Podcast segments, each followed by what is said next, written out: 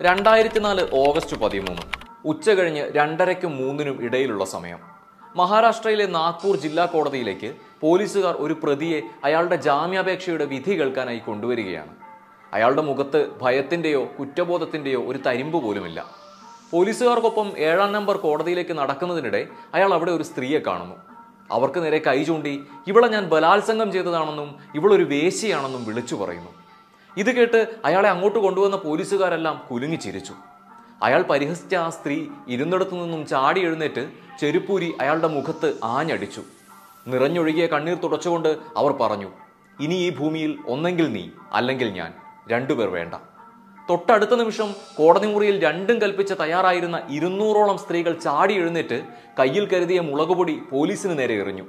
ചിതറിയോടിയ പോലീസുകാർക്ക് നടുവിൽ പകച്ചു നിന്ന ആ പ്രതിയെ സ്ത്രീകൾ ചവിട്ടി താഴെയിട്ട് വസ്ത്രത്തിനുള്ളിൽ ഒളിപ്പിച്ചിരുന്ന കറിക്കത്തികൾ കൊണ്ട് കുത്തിക്കീറി. അന്ന് ആ കോടതി വരാന്തയിൽ കസ്തൂർബാ നഗർ ചേരിയിലെ പെണ്ണുങ്ങളുടെ കറിക്കത്തികൾ വധശിക്ഷയ്ക്ക് വിധി എഴുതിയ ആ ക്രിമിനൽ തൊണ്ണൂറുകളിൽ നാഗ്പൂരിനെ ഭയത്തിന്റെ മുൾമുനയിൽ നിർത്തിയിരുന്ന വീട്ടിൽ സ്ത്രീകളുള്ള ഓരോ കുടുംബത്തിന്റെയും പേടി സ്വപ്നമായിരുന്ന സീരിയൽ റേപ്പിസ്റ്റും കൊലപാതകയുമായ അക്കു യാദവ് എന്ന ഭരത് കാളി ചരണായിരുന്നു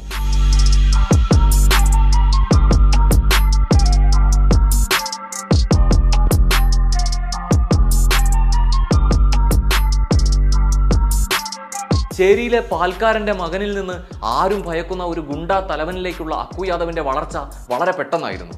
പറഞ്ഞു വരുമ്പോൾ കസ്തൂർബ നഗർ ചേരിയിലെ സാധാരണക്കാരായ പെണ്ണുങ്ങളുടെ ഭയത്തിന്റെ അവസാനവും സമാധാനപരമായ ജീവിതത്തിന്റെ തുടക്കവുമായിരുന്നു നാഗ്പൂർ ജില്ലാ കോടതി വളപ്പിലെ ആ കൊലപാതകം.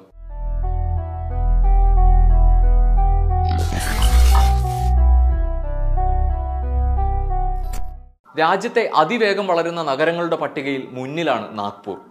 പക്ഷെ അതേ നാഗ്പൂരിലെ കസ്തൂർബ നഗർ ചേരിയിലെ പെണ്ണുങ്ങൾക്ക് പറയാനുള്ളത് മറ്റൊരു കഥയായിരുന്നു.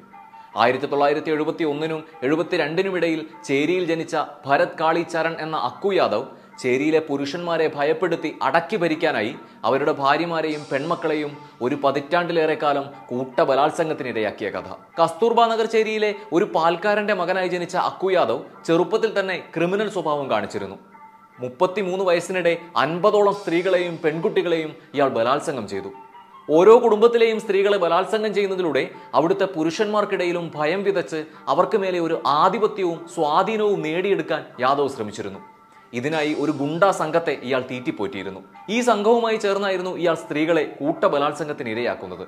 അയാൾ പറഞ്ഞാൽ എന്തും ചെയ്യാൻ തയ്യാറായി നിൽക്കുന്ന ഈ ഗുണ്ടാ സംഘത്തെ പോലെ തന്നെ അയാൾക്കായി വിടുപണിയെടുക്കുന്ന ഒരു സംഘം അവിടുത്തെ പോലീസിലും ഉണ്ടായിരുന്നു. സാധാരണക്കാരിൽ നിന്നും ചേരിയിലെ കച്ചവടക്കാരിൽ നിന്നും യാദവും സംഘവും ഭീഷണിപ്പെടുത്തി പണം പിടിച്ചു കുറയ്ക്കുമായിരുന്നു ഇങ്ങനെ ഉണ്ടാക്കുന്ന പണത്തിന്റെ ഒരു ഭാഗം കൃത്യമായി പോലീസുകാർക്കും ഇയാൾ കൊടുത്തു. അതുകൊണ്ട് തന്നെ അയാൾ നടത്തിയിരുന്ന ക്രൈമുകൾക്ക് നേരെ ഒരു ചെറുവിരൽ പോലും അവിടെ ഉയർന്നിരുന്നില്ല. പ്രദേശത്തെ മേൽജാതിയിൽപ്പെട്ട ആളായിരുന്നു ഈ അക്കു യാദവ്. ഇയാൾ എന്നും ആക്രമിച്ചിരുന്നത് സമൂഹത്തിൽ അയിത്ത ജാതിക്കാരെന്ന് പറഞ്ഞു മാറ്റി നിർത്തപ്പെട്ട സ്ത്രീകളെയായിരുന്നു. ഈ മനുഷ്യരുടെ മാനത്തിന് വിലയിടുന്നതിലൂടെ താൻ അവർക്ക് മുകളിലാണ് എന്ന് സ്ഥാപിച്ചെടുക്കാനായിരുന്നു അയാൾ എപ്പോഴും ശ്രമിച്ചിരുന്നത്. ജാതിബോധം കൊടികുത്തി വാഴുന്ന നാട്ടിൽ താൻ ബലാത്സംഗത്തിന് ഇരയായെന്ന് പറഞ്ഞ് ഒരു ദളിത് സ്ത്രീ പോലീസിൽ പരാതിപ്പെടാൻ പോയാൽ അവൾ അപമാനിക്കപ്പെടുകയുള്ളൂ എന്നും അവർക്ക് നീതി കിട്ടില്ല എന്നും യാദവനും സംഘത്തിനും നന്നായി അറിയാമായിരുന്നു. സമൂഹത്തിലെ ഉയർന്ന നിലയിലുള്ള ഒരാളെ പോലും ഉപദ്രവിക്കാത്തതുകൊണ്ടും പോലീസ് ഇയാളെ കൃത്യമായി സംരക്ഷിച്ചു പോന്നു. ചേരിയിലെ കച്ചവടക്കാരെല്ലാം തന്നെ യാദവിന്റെ സംഘത്തിന് കൃത്യമായി ഗുണ്ടാ പിരിവ് നൽകണമായിരുന്നു. ആരെങ്കിലും പണം നൽകാൻ വിസമ്മതിക്കുകയോ ഇവരുടെ ക്രിമിനൽ പ്രവർത്തനങ്ങൾക്ക് എതിര് നിൽക്കുകയോ ചെയ്താൽ അവരുടെ കുടുംബത്തിലെ പെണ്ണുങ്ങളാവും സംഘത്തിന്റെ അടുത്ത ഇര.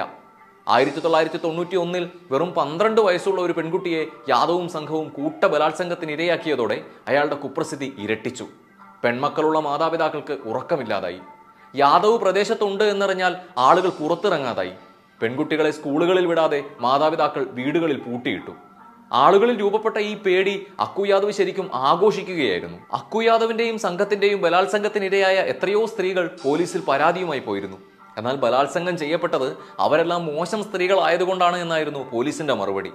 തന്നെ ബലാത്സംഗത്തിന് ഇരയാക്കിയെന്ന പരാതിയുമായി വന്ന ഇരുപത്തിരണ്ടുകാരിക്ക് അക്കു യാദവിനോട് പ്രണയമായിരുന്നു എന്ന കഥയായിരുന്നു പോലീസ് ഉണ്ടാക്കിയത്.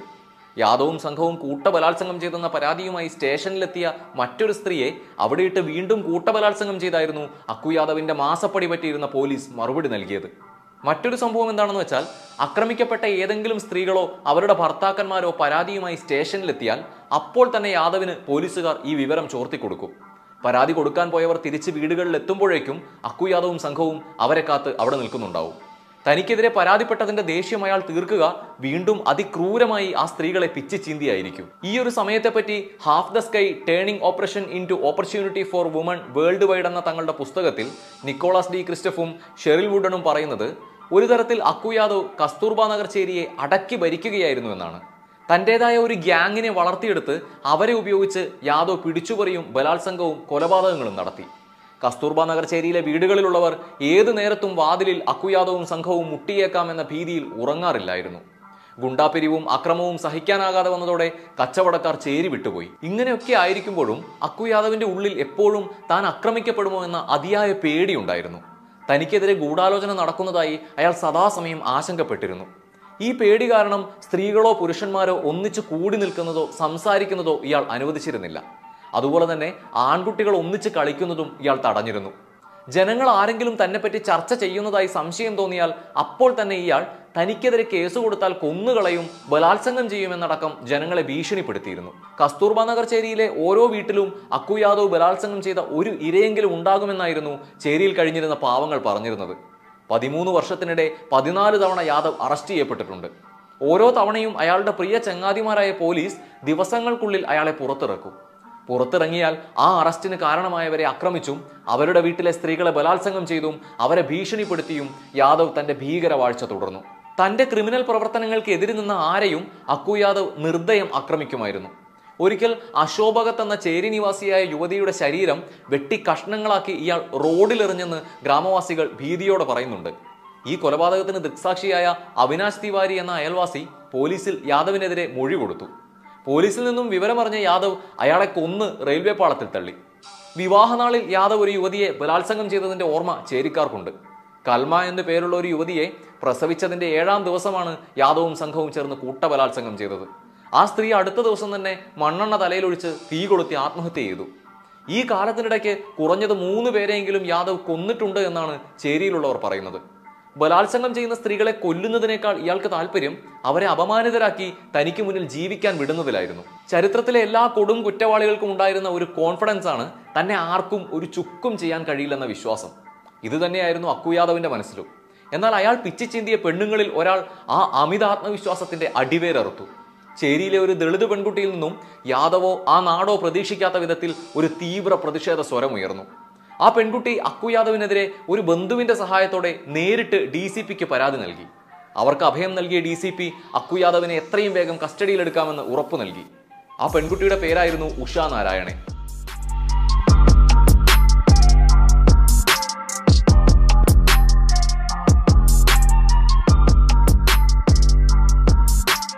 തനിക്കെതിരെ ഒരു പെണ്ണ് പരാതിപ്പെട്ടെന്നറിഞ്ഞ യാദവ് തന്റെ കൂട്ടാളികൾക്കൊപ്പം ഉഷയുടെ വീട്ടിലേക്ക് കുതിച്ചു. ബലാത്സംഗം ചെയ്ത് കൊല്ലുന്നതിന് മുമ്പ് അവളുടെ മുഖം വികൃതമാക്കുമെന്ന് പറഞ്ഞ് കയ്യിൽ ഒരു കുപ്പി ആസിഡുമായിട്ടാണ് ഇയാൾ പോയത്. ചേരിയിലെ ജനങ്ങളെല്ലാം ഭയന്ന് വിറച്ച് കുടിലുകളിൽ ഒളിച്ചു. ഉഷയുടെ വിധിയോർത്ത് അവരിൽ പലരും കരഞ്ഞു. കയ്യിൽ ആസിഡുമായി യാദവും സംഘവും ഉഷയുടെ വീട്ടിലെത്തി. വീടടക്കം കത്തിക്കുമെന്ന് അലറി വിളിച്ചു. ഈ സമയം വീടിനകത്ത് കയറി വാതിലടച്ച ഉഷ ഗ്യാസിന്റെ കണക്ഷൻ തുറന്ന് അകത്തേക്ക് കയറിയാൽ എല്ലാവർക്കും ഒന്നിച്ച് പൊട്ടിത്തെറിക്കാമെന്ന് പറഞ്ഞു. ഗ്യാസിന്റെ മണം വരുന്നതോടെ പേടിച്ചു പോയ അക്കുയാദവും സംഘവും ശ്രമം ഉപേക്ഷിച്ച് മടങ്ങി. അക്കുയാദവ് ഒരു പെണ്ണിന് ഉന്നം വെച്ചാൽ എങ്ങനെയും അയാൾ അത് നേടിയെടുത്ത കാഴ്ച മാത്രമേ അന്ന് വരെ ചേരി കണ്ടിരുന്നുള്ളൂ. അന്ന് ആദ്യമായി അയാൾ ജീവനിൽ ഭയന്ന് തിരിച്ചു പോകുന്ന കാഴ്ച ചേരി കണ്ടു. ഈ സംഭവം ചേരി നിവാസികളുടെ ആത്മവിശ്വാസം ഏറ്റി അന്ന് രാത്രി അക്കുയാദവിന്റെ വീട് ആക്രമിക്കപ്പെട്ടു. ആ ക്രിമിനലിന്റെ തേർവാഴ്ചയിൽ വർഷങ്ങളായി അപമാനിക്കപ്പെട്ട ആ ജനങ്ങൾ അയാളുടെ വീടിന് തീയിട്ടു. എന്തോ പുതിയ ധൈര്യം കൈവന്നതുപോലെ നാല് ദിക്കിൽ നിന്നും ജനങ്ങൾ പടയിളകി എത്തിയതോടെ അക്കുയാദവ് ഭയന്നു. കയ്യിൽ കിട്ടിയാൽ യാദവിനെ അവർ കത്തിക്കുമെന്ന് മനസ്സിലാക്കിയ പോലീസ് നാട്ടുകാരുടെ കയ്യിൽപ്പെടാതെ അയാളെ കസ്റ്റഡിയിലെടുത്തു. ആ കലാപാന്തരീക്ഷത്തിൽ തനിക്ക് ഏറ്റവും സുരക്ഷിതമായ താവളം കസ്റ്റഡിയാണെന്ന് യാദവിനും അറിയാമായിരുന്നു. നിലവിലെ ഈ പ്രതിഷേധമൊക്കെ ഒന്ന് തണുക്കുന്നതുവരെ കസ്റ്റഡിയിലിരിക്കാം. അതിനുശേഷം തിരിച്ച് ചേരിയിലേക്ക് വരാമെന്നതായിരുന്നു അയാളുടെ പ്ലാൻ. പോലീസിലെ അക്കുയാദവിന്റെ വഴിവിട്ട ബന്ധങ്ങളെപ്പറ്റി ചേരിക്കാർക്ക് നന്നായി അറിയാമായിരുന്നു. അതുകൊണ്ട് തന്നെ അവർക്ക് ആ അറസ്റ്റിൽ തെല്ലും പ്രതീക്ഷയില്ലായിരുന്നു.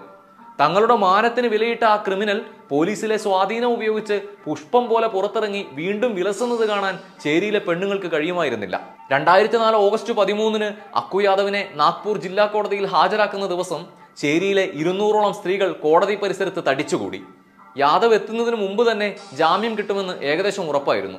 അത്രയും കാലം തങ്ങൾ അനുഭവിച്ച അക്രമത്തിനും അപമാന ഭാരത്തിനും അറുതി വരുത്താൻ ചേരിയിലെ സ്ത്രീകൾ തീരുമാനിച്ചു.